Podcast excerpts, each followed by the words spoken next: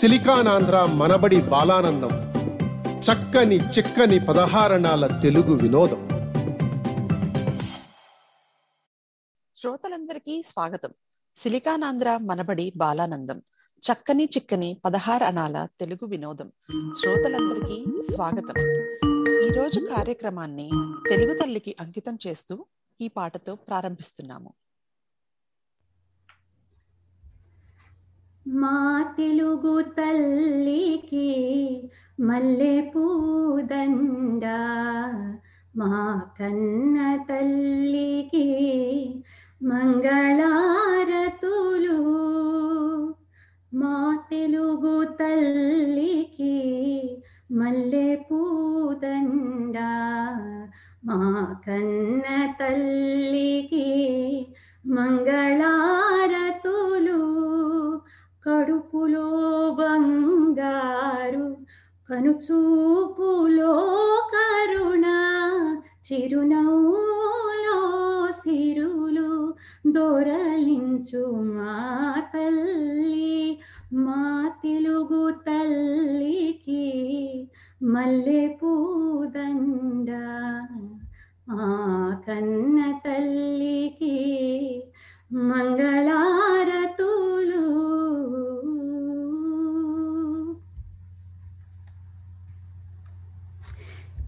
ఈనాటి బాలానందాన్ని ఇలనోయ్ ప్రాంతంలో ఉన్న వెస్ట్ మౌంట్ మనబడి కేంద్రం బాలబాలికులు సమర్పిస్తున్నారు.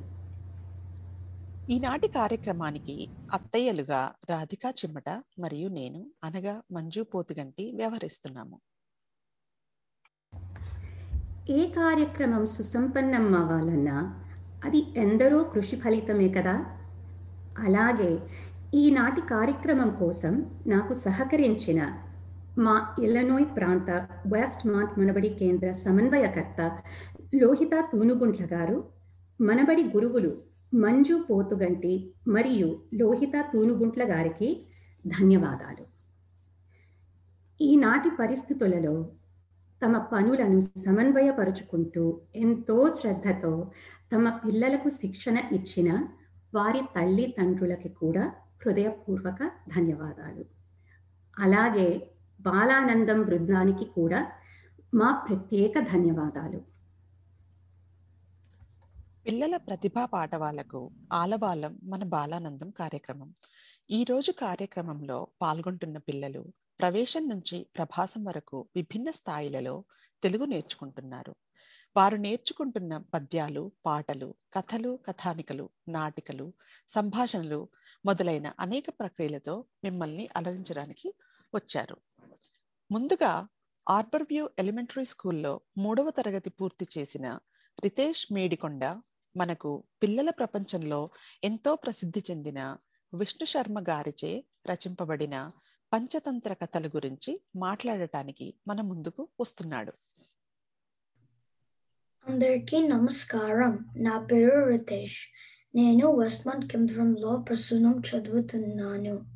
మా గురువు మా గురువు గారి పేరు మంజు. ఇప్పుడు మనము మన అందరికీ తెలిసిన పంచతంత్ర కథలు ఎలా మొదలయ్యాయో తెలుసుకుందాము. పూర్వం సుదర్శనుడు అనే రాజుకి నలుగురు కుమారులుండేవారు. వారికి చదువంటే ఇష్టం ఉండేది కాదు. వాళ్ళు బొత్తిగా అప్రయోజకులు అవ్వుతున్నారని రాజు చాలా బాధపడి ఆ రాజ్యంలోని పండితులని గురువులని తన పిల్లలకి చదువు చెప్పమని ఆదేశించాడు. కానీ వాళ్ళు ఎవరు పిల్లలకి చదువు చెప్పలేకపోయారు. అంతా విష్ణు శర్మ అనే సంస్కృత పండితుడు పిల్లలని విద్యావంతులుగా చేసి లోక జ్ఞానం పరిపాలన దక్షత సమకూర్చేట్టుగా ఒక ఉపాయం ఆలోచించాడు. పిల్లలకి కథలు అంటే చాలా ఇష్టం కదా? కావున వాటి ద్వారా రాజకుమారులను విద్యావంతులుగా చేద్దాం అని నిర్ణయించుకున్నారు. అవే పంచతంత్ర కథలు. పంచ అంటే ఐదు తం తంత్రం అంటే విధానం అవే ఐ మీన్ అవి ఒకటవది మిత్ర లాభము. మిత్ర అంటే మిత్రుల వలన లాభాలు లో సింహము చుట్టెలుక కథ పావురాములు వేటగాడు కథ. రెండవది మిత్ర భేదము కథ. ఐ మీన్ మిత్ర భేదము అంటే మిత్రుల మధ్య భేదాలు లో కొంగ యంత్రకాయ కథ కాడిద గానం కథ మూడవది అపరీక్షిత కారకం అంటే అనాలోచితంగా వచ్చే నష్టాలు లో కుక్క గాడిద కథ నమ్మకమైన ముంగీస కథ రాజు కోతి కథ. నాలుగవది లబ్ధ ప్రణాసం ఏ నష్టము లేకుండా ప్రమాదాలే నుంచి బయట పడటంలో తెలివిగల కుందేలు సింహము కథ మూడు చేపలు కథ. ఐదవది కాకోలుకీయం అంటే యుద్ధము శాంతి బలమైన శత్రువుని ఓడించే పథకాలులో కాకులు గుడ్లగూబ కథ మొదలగిన కథలు మనసుకి హత్తుకునే విధంగా పంచతంత్రం రూపంలో రాజకుమారులకు చెబుతూ ముఖ్యంగా అడవి జంతువులతో కూడిన ఎన్నో చక్కటి నీతి కథలన్నీ మనకి ఆడించారు. దానిని తెలుగులోకి శ్రీపరవస్తు చిన్నయ్య సోరి అనే పండితుడు అనువదించారు. ధన్యవాదములు.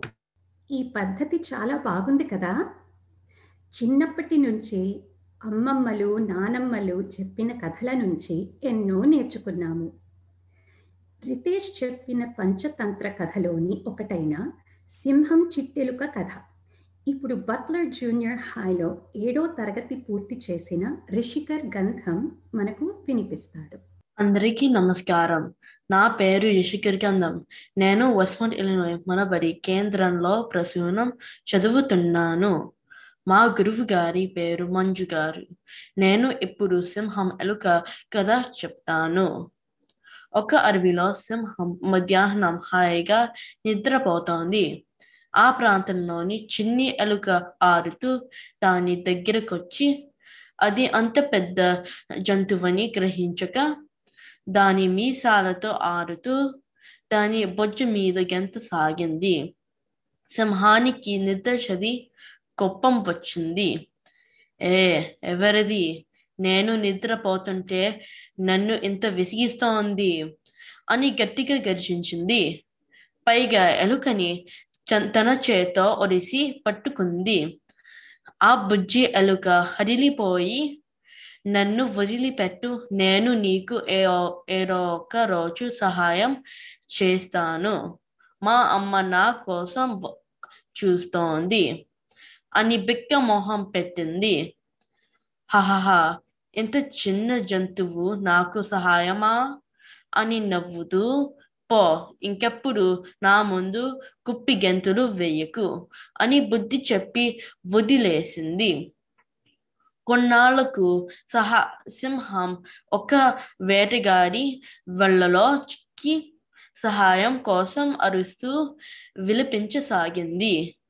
దాని దానికి సహాయం చెయ్యడానికి ఎవ్వరూ ముందుకి రాలేదు. కానీ ఈ చిన్ని ఎలుకకి సింహంపై చాలా అభిమానం. అయ్యో నా స్నేహితుడు రాజు సింహానికి సహాయపదగల సహాయపదాలని హుటాహుటిన వచ్చింది. దానిని చూసి నువ్వా? ఎంత చిన్న దానివి నాకు సహాయపడగలవు? అంది సింహం. నా పద్దునైన పళ్ళుతో ఈ వలని వేగంగా తుంపేస్తా. వెంటనే పరుగున మీరు తంపించుకోవచ్చు. అంటూనే చక చకచక తన పని కానిచ్చింది. దాని సహాయానికి చాలా అబ్బురపడింది సింహం. నీతి చిన్న పెద్ద లేకు తేడా లేకుండా సహాయం చెయ్యాలి అనే గుణం ఎంత గొప్పదో మనకు తెలుస్తుంది. ధన్యవాదములు. చిన్నప్పుడు విన్న కథల్ని మళ్ళీ చక్కగా గుర్తు చేశావు రిషి. నాకు చాలా ఆనందంగా ఉంది. ఇప్పటి వరకు పంచతంత్ర కథలు ఎలా మొదలయ్యాయో దానిలోని ఒక కథ విన్నాం కదా.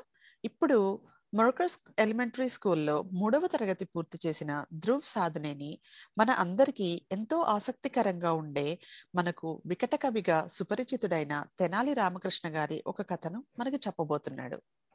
అందరికీ నమస్కారం. నా పేరు ధ్రువ్. నేను వెస్ట్మాంట్ మనబడి కేంద్రంలో చదువుతున్నాను. మా గురువు గారి పేరు లోహిత గారు. నేను ఈ రోజు తెనాలి రామకృష్ణుడు గారి గురించి చెప్పుతాను. తెనాలి రామకృష్ణుడు శ్రీకృష్ణ దేవరాయల గారి ఆస్థానంలో కవింద్రులు పూర్వం భారతదేశంని వేరు వేరు సామ్రాజ్యాలు పరిపాలిస్తుండేవి. అందులో విజయనగర సామ్రాజ్యం ని శ్రీకృష్ణ దేవరాయలు పరిపాలిస్తుండేవారు. ఆయన ఆస్థానంలో ఎనిమిది మంది కవులు ఉండేవారు. వారిని అష్ట దిగ్గజాలు అని పిలిచేవారు. వారు ఎవరు అంటే అలసని పెద్దన్న తండ్రి తమ్మన్న దుర్జతి మల్లన్న రామభద్రుడు సూరన్న భట్టుమూర్తి మరియు తెనాలి రామ తెనాలి రామకృష్ణుడు అందరిలో ప్రముఖుడు. ఈయన్న ఎక్కువగా హాస్య కవిగా మరియు వికట కవిగా సుప్రసిద్ధుడు నేను ఈ రోజు ఒక హాస్య కథను దానిని తెనాలి రామకృష్ణ ఎలా పరిష్కరించాలో చెప్తాను. రాజుగారి సభ నుండి ఇంటికి వచ్చాక రోజు మధ్యాహ్నం తెనాలి రామకి మధ్యాహ్నం భోజనం చేశాక మజ్జిగ తాగే అలవాటు ఉంది. ఆ రోజు కూడా మజ్జిగ తాగడం అని భార్యను అడిగాడు. దానికి అతని భార్య మజ్జిగ లేడు అండి అని జవాబు ఇచ్చింది. అయితే పాలు అయినా తాగుడం అని సరే పాలు తీసుకొనిరా అని తన భార్యకు చెప్పాడు. పాలు కూడా లేవు అని పిల్లికి వచ్చి పాలు మొత్తం తాగిందని చెప్పింది. ఇలా రోజు మజ్జిగ లేక పోవడంతో కొంత తెనాలి రామకి చిరాకుగానే ఉంది. ఇది గమనించిన అతని భార్య ఒక రోజు తెనాలి రామతో ఎలుకల బాధ నుండి తప్పించుకునేందుకు అందరూ ఆలోచించి ఒక పిల్లిని తెచ్చారు. కానీ పిల్లి ఎలుకలని పట్టుకుంటా లేదు ఇలా మన ఇంట్లోనే కాడండి. అందరి ఇంట్లో కూడా ఇదే పరిస్థితి అండి అని విచారంగా చెప్పింది. ఒక రోజు ఆ ఊరిలో కొంత మంది తెనాలి రామ ఇంట్లో ఉన్నప్పుడు వచ్చి ఈ ఎలుకలతో వచ్చిన కష్టాలు దని పరిష్కారంగా తెచ్చిన పిల్లితో వచ్చే సమస్యలు అందరి ఎంతో పాలు మరియు పెరుగు లేకపోవడం ఈ సమస్యలన్నీ తెనాలి రామకు విన్నవించి ఏడో రకంగా వీటికి పరిష్కారం ఇవ్వమని తమ ఆవేదనను చెప్పుకున్నారు తన ఇంట్లో కూడా అదే సమస్య ఉండడంతో తొందరగా దీనికి ఒక పరిష్కారం ఆలోచిస్తాను అని వారికి మాట ఇస్తాడు. ఒక రోజు తన అరుగు మీద కూర్చొని ఆలోచిస్తున్నప్పుడు ఒక ఉపాయం వస్తుంది. రోజు పిల్లి ఇంటికి ఏ ఏ సమయాలో వస్తుందో గమనిస్తాడు. ఉన్నట్టుండి ఒకసారి పాని మీద నుండి ఇంటికి వచ్చి తన భార్యతో తో ఎమోయ్ కొన్ని పాలు వేడి చెయ్యి బాగా వేడి చేయాలి అని చెప్పుతాడు అని విన్న అతని భార్య అలాగే నుండి అని బాగా పాలు మరగబెట్టింది. పాల వాసన రావడంతో పిల్లికి బాగా ఆకలి వేసి దొంగ చతున తెనాలి రామ ఇంటికి వస్తుంది. అది బాగా వేడిగా ఉండడం అని గమనించాడు. తన కళ్ళు మూసుకొని తనని ఎవరు చూస్తలేరు అని పాలు తాగడం అని మూతి అందులో పెట్టుంది. అప్పుడు ఏమి జరిగింది? ఎవరైనా చెప్పుతారా? పిల్లికి మూతి కాలింది. అవును. వేడిగా ఉన్న పాలు తాగడంతో పిల్లి మూతి కలుతుంది పాపం పిల్లి భయంతో నొప్పితో అక్కడ నుండి పడిపోతుంది. మరి పిల్లి సంగతి ఏంటి ఇప్పుడు?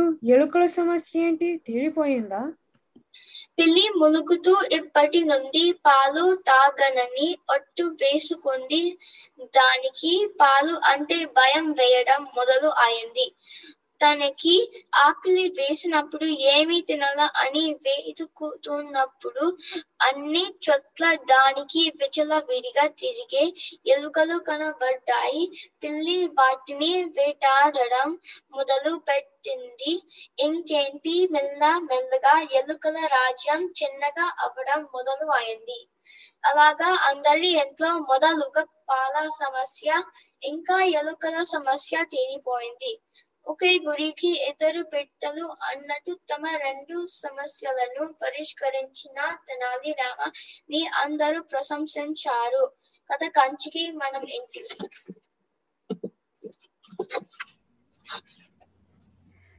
నోరు కాలటం వల్ల కూడా ఉపయోగం ఉంది అని తెనాలి రామకృష్ణ సమయస్ఫూర్తితో మనకు తెలియచేశాడు. ఇప్పటి వరకు కథలు సమాచారాలు విన్నాం కదా? ఇప్పుడు కొన్ని ఆటల గురించి మాట్లాడుకుందాం. మీలో చాలా మంది బుట్టబంతి అభిమానులు ఉండే ఉంటారు. బుట్టబంతి అంటే ఏమిటా అని ఆశ్చర్యపోతున్నారా? అదేనండి మన బాస్కెట్బాల్ ఇప్పుడు బ్రూక్ ఫారెస్ట్ ఎలిమెంటరీ స్కూల్లో ఐదవ తరగతి పూర్తి చేసిన అఖిల్ దుప్పలపొడి మరియు అదే బడిలో ఒకటవ తరగతి పూర్తి చేసిన విష్ణు దుప్పలపొడి సరదాగా మాట్లాడుకునే బుట్టబంతి సంభాషణ విందామా మరి?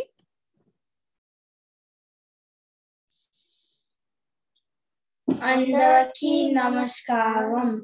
Na pevu akil. Nenu Westmont Manabari Sunam Tavagatilo Chadavatun Nanu. Ma Govu Gavi Peru Manjugaru. Ma Peru Vishnu. Nenu Westmont Manabari Pravesam Taragatilo Chadavatun Nanu. Ma Guru Gari Peru Ohita Garu. Vishnu. Basketball Ata Gurinchi Manaso Talaku Konni Vishayal Chaludama. Sorry. Vishnu. Basketball Evu Epudu Kenny Petavo Chapu. నేను basketball గురించి పుస్తకంలో చదివాను James Naismith, December 1891, La Modelo Pataro. Oh, Avenue, Springfield, Massachusetts, Chili Kalamla Ridotula, Kala Shapraniki, Iata Modelo Pataro. E Atani Manamu Saradaga La Dalagula Butta Bunti Ani Anavachu. Bunti Narendra రంగులో ఉంటుంది. దీనిని జంతువు చర్మంతో చేస్తారు. Basketball క్రీడా స్థలము తొంభై నాలుగు అడుగులు పొడవు మరియు యాభై అడుగులు వెడల్పుగా ఉంటుంది.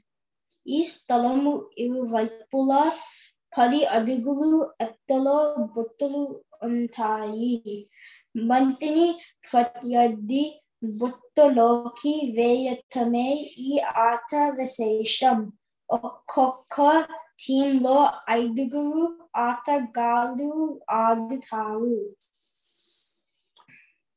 అలా వేసినప్పుడు ఒకటి నుండి మూ- మూడు పాయింట్లు గెలుచుకుంటారు బాస్కెట్బాల్ బాగా ఆడాలంటే చకచక పరుగులు తీయాలి మరియు ఎత్తుగా ఎగిరే నైపుణ్యం ఉండాలి తోటి జట్టులో ఉన్న- ఉన్న వాళ్ళతో కలిసి మెలిసి చురుకుగా మరియు తెలివిగా ఆడాలి అన్న నీకు ఇష్టమైన క్రీడాకారుడు ఎవరు Naku Golden State Warriors, Stephen Curry, Ante Baga Ishtam. Naku Kobe Bryant, Ante Chala Ishtam.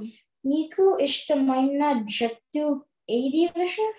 Naku Ishtamaina Jattu Chicago Bulls. Murray Niku Miami Heat. E Atini Chinna Pedda Vikalangulu Kuda ada vachu. మేము మా ఇంటి పేరులో రోజు ఆడుతాము. మీరు కూడా ఆడి చూడండి. ధన్యవాదాలు.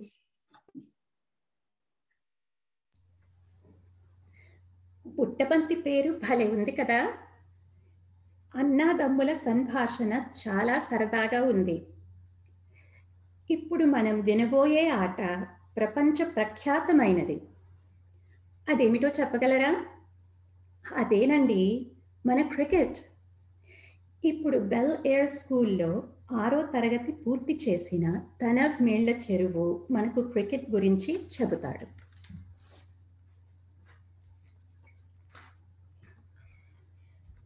నమస్తే నా పేరు తనవ్ మేళ్ళ చెరువు. నేను వస్మాన్ కేంద్రంలో ప్రసూనం చదువుతున్నాను. నా గురువు గారి పేరు మంజు గారు క్రికెట్ ప్రపంచమునందు ప్రసిద్ధి గాంచిన ఆట. ఇది బ్యాట్తో బాల్తో రెండు జట్టులు ఆడే ఆట. ఒక్కొక్క జట్టులో పదకొండు మంది క్రీడాకారులు ఆడుతారు. భారతదేశంలో క్రికెట్ ముఖ్యమైన ఆట. ఇది భారతీయ ఆర్థిక వ్యవస్థలో సంస్కృతి సాంఘిక వ్యవస్థలలో భాగముగా మారింది. ఈరోజు నేను క్రికెట్ ఆట చరిత్రను నియమాలను మరియు క్రీడాకారుల గురించి వివరిస్తాను. మనకు తెలిసినంత వరకు క్రికెట్ ఇంగ్లాండ్ దేశపు ఆగ్నేయ గ్రామాలలో ప్రారంభమైంది. దీని గురించి మొదటిసారి జనవరి పదిహేడు పదిహేను వందల తొంభై ఏడులో న్యాయస్థానంలో ప్రస్తావించారు. దీన్ని బట్టి చరిత్రకారులు ఈ ఆట పదిహేను వందల యాభైలో మొదటిసారిగా ఆడారని నిర్ణయించారు. క్రికెట్ అను పదము ఫ్రెంచ్ భాషలోని క్లబ్ లేక స్టిక్ పదముల నుండి వచ్చింది. బ్రిటిష్ సామ్రాజ్యం ఈ ఆటను ఇతర దేశములకు విస్తరించింది. క్రికెట్ రెండు జట్టుల మధ్య ఆడే ఆట ప్రతి జట్టులో పదకొండు మంది క్రీడాకారులు ఉంటారు. క్రికెట్ మైదానం ఇరవై రెండు గజముల విస్తీర్ణపు పిచ్ కలిగి ఉంటుంది. పిచ్కి రెండు చివర్లందు వికెట్లు ఉంటాయి.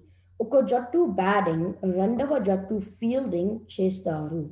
బౌలింగ్ జట్టు ఎదుటి జట్టు క్రీడాకారులను అవుట్ చేయడానికి ప్రయత్నిస్తుంది. బాల్ మైదానం తాకే ముందే పట్టుకున్న లేక వికెట్కి తగిలిన బ్యాటింగ్ చేసేవారు అవుట్ అవుతారు పది మంది బ్యాట్స్మెన్ అవుట్ అయితే ఇన్నింగ్ అయిపోతుంది అప్పుడు బ్యాటింగ్ జట్టు బౌలింగ్కి మారుతుంది క్రికెట్లో వివిధ రకములైన పందెములు జరుగుతాయి ఇరవై ఇరవై మ్యాచ్ టెస్ట్ మ్యాచ్ పరిమిత ఓవర్ల మ్యాచ్ అను వివిధ పందములు జరుగుతుంటాయి టెస్ట్ మ్యాచ్ ఐదు రోజులు ఆడుతారు. రెండు ఇన్నింగ్లు ఉంటాయి. కపిల్ దేవ్ అను ప్రముఖ క్రీడాకారుడు పంతొమ్మిది వందల డెబ్భై ఎనిమిది నుండి పంతొమ్మిది వందల తొంభై నాలుగు సంవత్సరముల నడుమ ఇండియాకు ఆడాడు.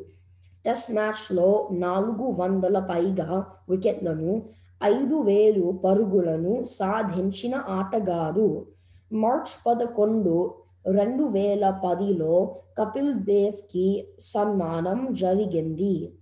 సచిన్ టెండూల్కర్ మరి ఒక ప్రముఖమైన క్రీడాకారుడు గొప్ప బ్యాట్స్మెన్. వంద శతకాలను సాధించిన కొద్ది మందిలో సచిన్ ఒకరు. టెస్ట్ మ్యాచ్లలో ఒక రోజు మ్యాచ్లలో ఎక్కువ పరుగులు సాధించిన ఘనత గల ఆటగాడు. ఎంఎస్ ధోని ఇండియన్ జట్టుకు రెండు వేల ఏడు నుండి రెండు వేల పదిహేడు వరకు సారథ్యం వహించాడు. ధోని సారథ్యంలో ఐదు సార్లు ఛాంపియన్షిప్ గెలిచారు. ఒక రోజు మ్యాచ్లలో ధోని పదివేలు పైగా పరుగులు సాధించాడు. క్రికెట్ మన భారతదేశానికి ముఖ్యమైన ఆట. నేను క్రికెట్లో బ్యాటింగ్ మరియు బౌలింగ్ చేస్తాను. ఇప్పటి వరకు మీరు క్రికెట్ ఆడకుండా ఉంటే ఇప్పుడు ఆడతారా? ధన్యవాదాలు.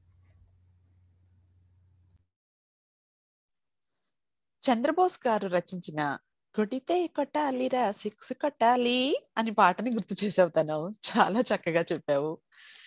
తన ఆస్థానంలో అష్టదిగ్గజాలను పెట్టుకొని తెలుగు సాహిత్యాన్ని ఒక వెలుగు వెలిగించిన శ్రీకృష్ణ దేవరాయల విజయనగరం గురించి క్రోన్ మిడిల్ స్కూల్లో ఆరవ తరగతి పూర్తి చేసిన గౌరిక పిల్ల చెప్పబోతోంది. అందరికీ నమస్కారం. నా పేరు గౌరిక పిల్ల. నేను వెస్ట్మాంట్ ఇలినాయిస్ మనబడిలో ప్రవేశం చదువుతున్నాను. మా గురుగారి పేరు పేరు లోహిత గారు. ఈ రోజు మా ఊరు అయిన విజయనగరం చరిత్ర చెబుతాను. పురాతన భారతదేశం యొక్క రాజకీయ విభాగంలో ఒకటైన కళింగ సామ్రాజ్యం విజయనగరం జిల్లా చరిత్రను వివరిస్తుంది. ఆధునిక కాలంలో మాత్రమే కళింగ ఎగువ భాగం క్రమంగా ఒరిస్సా రాష్ట్రంలోకి మరియు దిగువ భాగం ఆంధ్ర ప్రాంతంలోకి విలీనం చేయబడింది. విజయనగరం మరియు బొబ్బిల్లి రాజులు మధ్య జరిగిన యుద్ధం జిల్లా చరిత్రలో ఒక ముఖ్యమైన ఘట్టంగా ఉంది. దీనిని ప్రముఖంగా బొబ్బిలి యుద్ధం అని పిలుస్తారు. పదిహేడు వందల యాభై ఏడు జనవరి ఇరవై నాలుగున ఫ్రెంచ్ జనరల్ బెసి మరియు విజయనగరం రాజు సహాయంతో బొబ్బిలి రాజు మధ్య జరి యుద్ధం జరిగింది. మరో ముఖ్యమైన సంఘటన ఫ్రెంచ్ మరియు ఇంగ్లీష్ మధ్య యుద్ధం పదిహేడు వందల యాభై ఎనిమిదిలో చందుర్తి వద్ద పోరాడాయి. దీనిలో ఫ్రాన్స్ ఓడిపోయింది. అప్పటికి నార్థన్ సర్కిల్ భాగం అయిన అయిన విశాఖపట్నంను నిజాం హైదరాబాద్ పదిహేడు వందల అరవై ఐదులో బ్రిటిష్ వారికి చీఫ్స్ అండ్ కౌన్సిల్ క్రింద ఉంచబడింది పదిహేడు వందల తొంభై నాలుగులో చీఫ్స్ మరియు కౌన్సిల్ రద్దు చేయబడ్డాయి. మరియు విశాఖపట్నం మూడు విభాగంగా ఒక కలెక్టర్ కింద ఏర్పాటు చేయబడింది. ప్రస్తుతపు విజయనగరం జిల్లాలోని మొత్తం రెండవ విభాగంగా పడి పడి నిషి విరిసీయులు పాలనకు వ్యతిరేకంగా తిరుగుబాటు చరిత్ర ఎనిమిది వందల ముప్పై నాటికి వెళ్ళింది. జిల్లా ప్రజలు తరచు తిరుగుబాట్లలో పెరిగారు. పంతొమ్మిది వందల బ్రిటిష్ పాలనకు వ్యతిరేకంగా సాలూర్ ప్రాంతం యొక్క గిరిజన అధిపతి అయిన కొర్ర మల్లియ తిరుగుబాటు విదేశీయులు పాలనకు వ్యతిరేకంగా పోరాట్లలో మరొక ముఖ్యమైన సంఘటన అనేక మంది నిర్మించిన తరువాత కొర్ర మల్లియను అరెస్ట్ చేసి జైల్లో ఉంచారు. స్వాతంత్ర పోరాటంలో ఈ ప్రాంతం నుండి వచ్చిన ప్రజలు ఉత్సాహంగా ఉద్యమం వివిధ దశలలో పాల్గొన్నారు. వీటిల్లో ముఖ్యమైనవి శాసనోల్లంఘన ఉద్యమం క్విట్ ఇండియా ఉద్యమం. పద్దెనిమిది వంద పంతొమ్ పంతొమ్మిది వందల నలభై ఎనిమిదిలో జమీందారీ రద్దు చేయబడిన తరువాత శ్రీఖ శ్రీకాకుళం జిల్లాను పంతొమ్మిది వందల యాభైలో విశాఖపట్నం జిల్లా నుండి విభాగం విభాజి విభజించారు. పంతొమ్మిది వందల డెబ్బై తొమ్మిది తొమ్మిదిలో విజయనగరం జిల్లా సర్ శ్రీకాకుళం జిల్లాలోనికి పార్వతీపురం కురూపం సాలూర్ బొబ్బిలి బాడింగి చీపురుపల్లి తాలూకాలు మరియు విశాఖపట్నం యొక్క కొన్ని తాలూకాలు రూపొందించబడ్డాయి. ధన్యవాదాలు.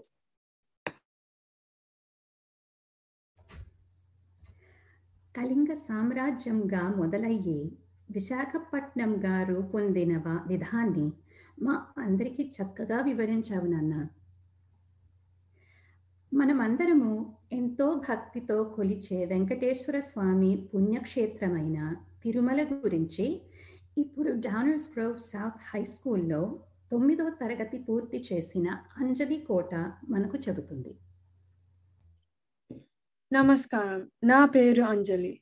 నేను వస్మాంట్ మార్బడిలో ప్రవేశం చదువుతున్నాను.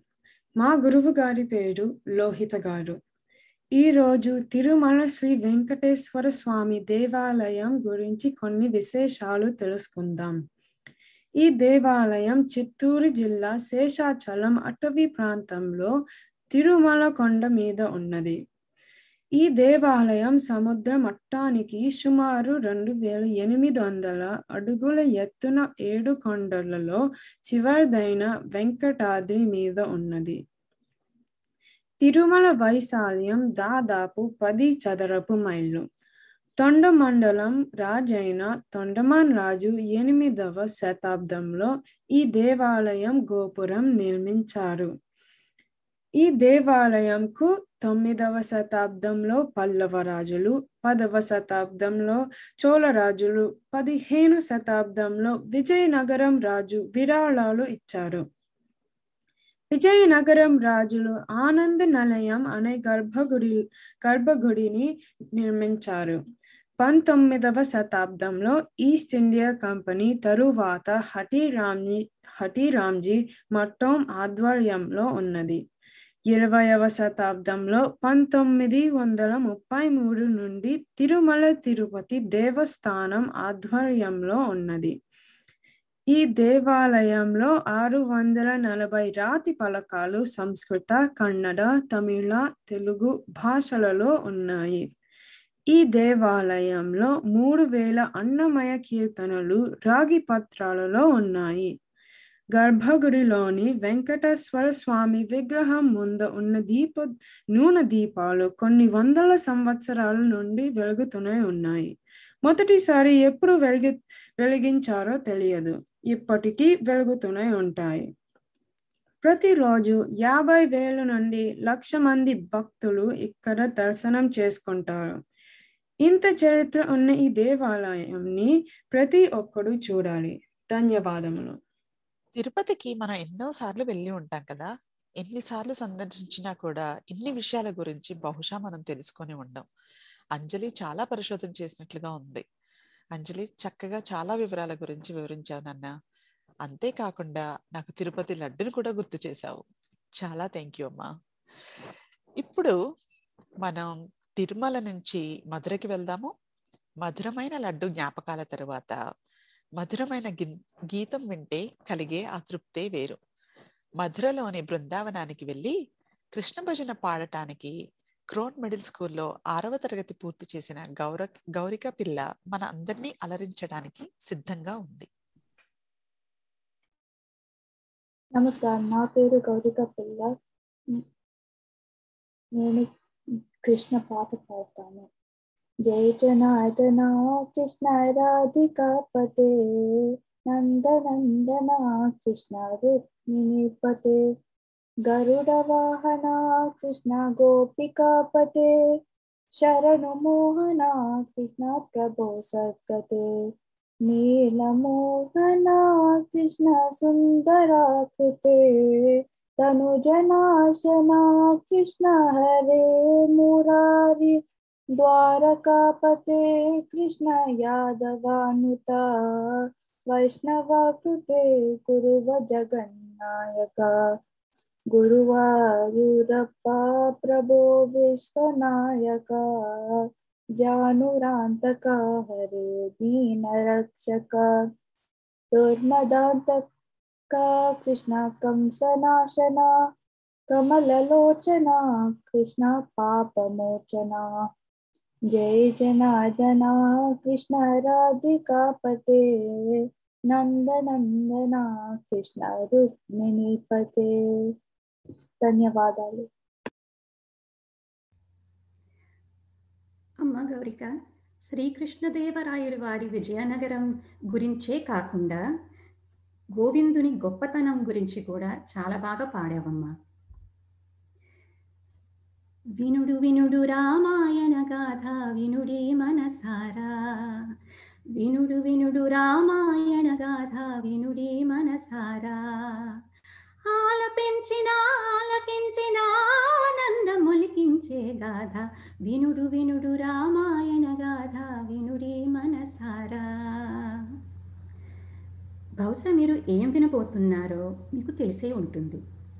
ఇప్పుడు రామాయణం గురించి సిప్లీ ఎలిమెంటరీ స్కూల్లో ఆరో తరగతి పూర్తి చేసిన ఆదిత్య కోట మనకు వివరించబోతున్నాడు. నమస్కారం. నా పేరు ఆదిత్య. నేను ప్రవేశం చదువుతున్నాను. మా గురువు గారు పేరు లోహిత గారు. ఈరోజు రామాయణం గురించి కొన్ని విశేషాలు చెప్పుకుందాం.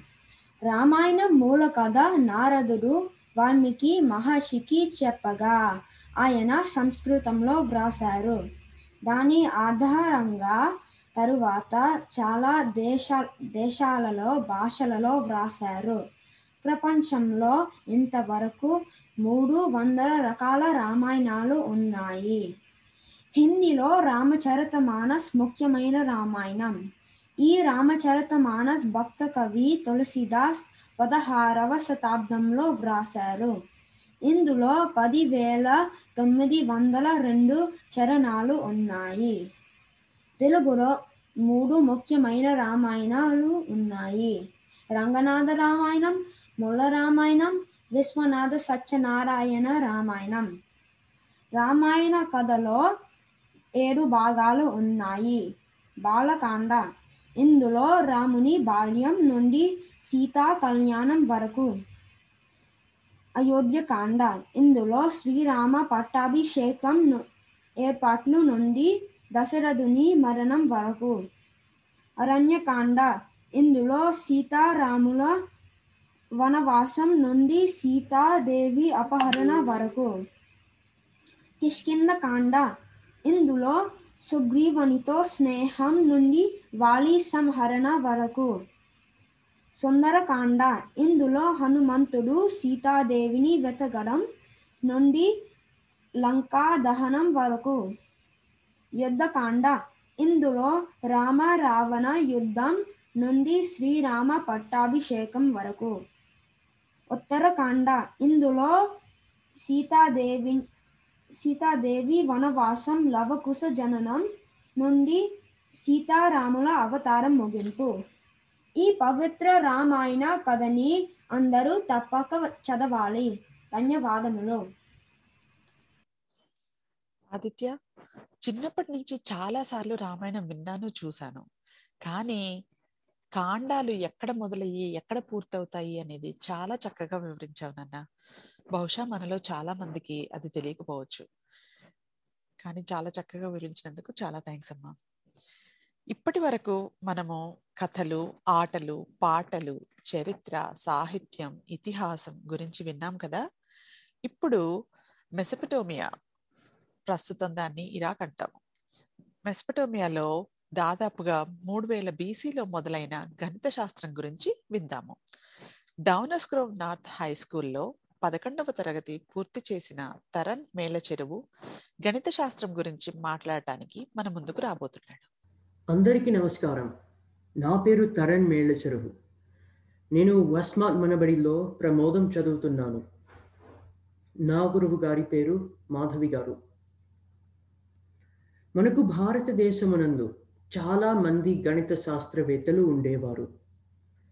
గణిత శాస్త్రమును ప్రభావపరిచిన వారిలో ఆర్యభట బ్రహ్మగుప్తుడు మరియు రామానుజన్ ముఖ్యులు. ఆర్యభట పదిహేను వందల సంవత్సరాలకు పూర్వం నాలుగు వందల డెబ్భై ఏడు సిఈలో బీహారులోని పాట్నా నగరం నందు జన్మించను. ఇప్పటి పాట్నా నగరం పూర్వం పాటలిపుత్ర నగరం. ఆర్యభట గణిత శాస్త్రవేత్తయే కాక మంచి ఖగోళ శాస్త్రవేత్త కూడా. తన యొక్క విద్యాభ్యాసమునకు కులపతిగా పనిచేశారు. ఆర్యభటీయం లేక అస్మక తంత్రమును గ్రంథమును ప- రచించను. దీని అందు ట్రిగనామెట్రీ వివిధ గణిత సూత్రములు మరియు ఖగోళంలోని సూర్యుని మరియు నక్షత్రముల స్థితిగతులను వివరించను. పాయ్ యొక్క సుమారు విలువను గ్రహణాలు ఏర్పడు విధానమును వివరించను. ప్రస్తుతం ఆర్యభట రచనలు చాలా వరకు లభించుటలేదు ఆయన ఐదు వందల యాభై సిఈలో మరణించారు. కొన్ని సంవత్సరాల తరువాత ఐదు వందల తొంభై ఎనిమిది సిఈలో రాజస్థానులోని భిన్మల్ నందు బ్రహ్మగుప్తుడు జన్మించాడు. ఆ రోజులలో భిన్ భిన్మల్ భిల్లమాలగా ఉండేది. ఇది గుర్జర దేశ రాజధాని. బ్రహ్మగుప్తుడు బ్రహ్మస్ఫుట సిద్ధాంతం ఖండఖాండ్యక అని రెండు ప్రముఖమైన పుస్తకాలు రచించెను. జీరోను గురించిన నిబంధనలను దాన్ని ఉపయోగించు విధములను వివరించిన ప్రథముడు బ్రహ్మగుప్తుడు. ఆర్యభట రచించిన ఆల్జిబ్రా సూత్రములను ఆధారంగా చేసుకుని పలు గణిత సూత్రములు రచించెను. బ్రహ్మగుప్తుడు ఆరు వందల అరవై ఎనిమిది సిఈలో మరణించెను. అరబ్బులు గుర్జర దేశమును జయించినప్పుడు బ్రహ్మగుప్తుడిని రచనలను అరబ్బు భాషలోనికి అనువదించుకుని అరబ్బులో యూరప్లో వాటిని ప్రచారంలోనికి తెచ్చారు. తరువాత భారతదేశం యొక్క సంఖ్యాశాస్త్రము గణిత శాస్త్రము స్థిరంగా నిలిచాయి. ఇప్పటి వరకు అనే విధానాన్ని అనుసరిస్తున్న అరబ్బులో ప్రచారం చేయటం వలన అరబిక్ నంబర్స్గా ప్రాచుర్యం పొందాయి. తరువాత కాలంలో పద్దెనిమిది వందల ఎనభై ఏడవ సంవత్సరములో తమిళనాడులోని ఈరోడు నందు రామానుజన్ జన్మించారు. ప్రపంచములోనే ప్రముఖ గణిత శాస్త్రవేత్తగా గౌరవింపబడ్డారు ఈయన వివిధ క్షేత్రములలో ముప్పై తొమ్మిది వందల సూత్రములు రచించారు. వృత్తిలో స్థిరపడే ప్రయత్నంలో చాలాసార్లు విఫలం అయ్యారు. చిన్నతనములోనే తన ముప్పై రెండవ ఏట మరణించారు. భారతీయ చరిత్రలో వీరు కొందరు మాత్రమే. ఇంకా చాలా మంది ప్రపంచ గణిత శాస్త్రము ప్రభావితం చేశారు. నమస్కారం. గణిత శాస్త్రవేత్తల గురించి చాలా వివరించావు తరణ్.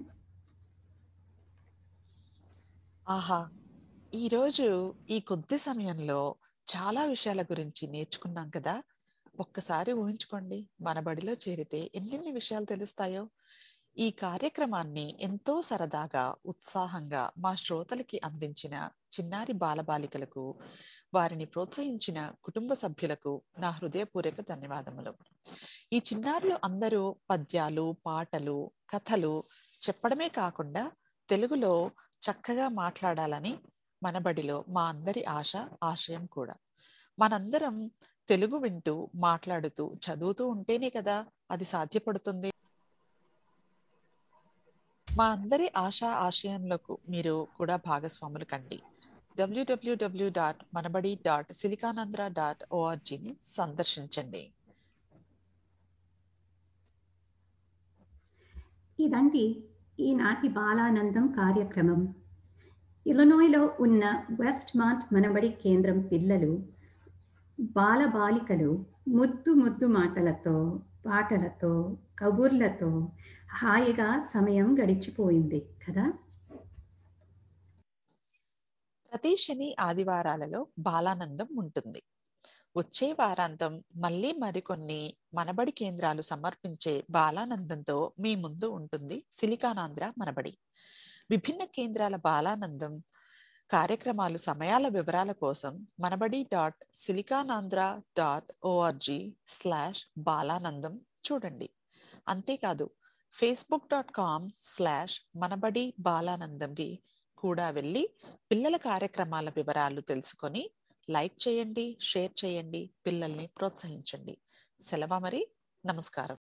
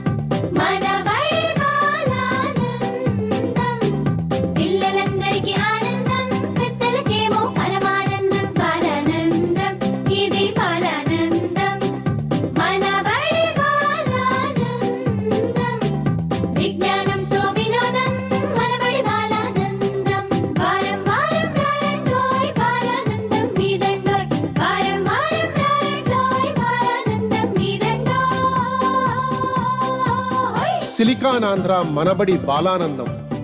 చక్కని చిక్కని పదహారణాల తెలుగు వినోదం.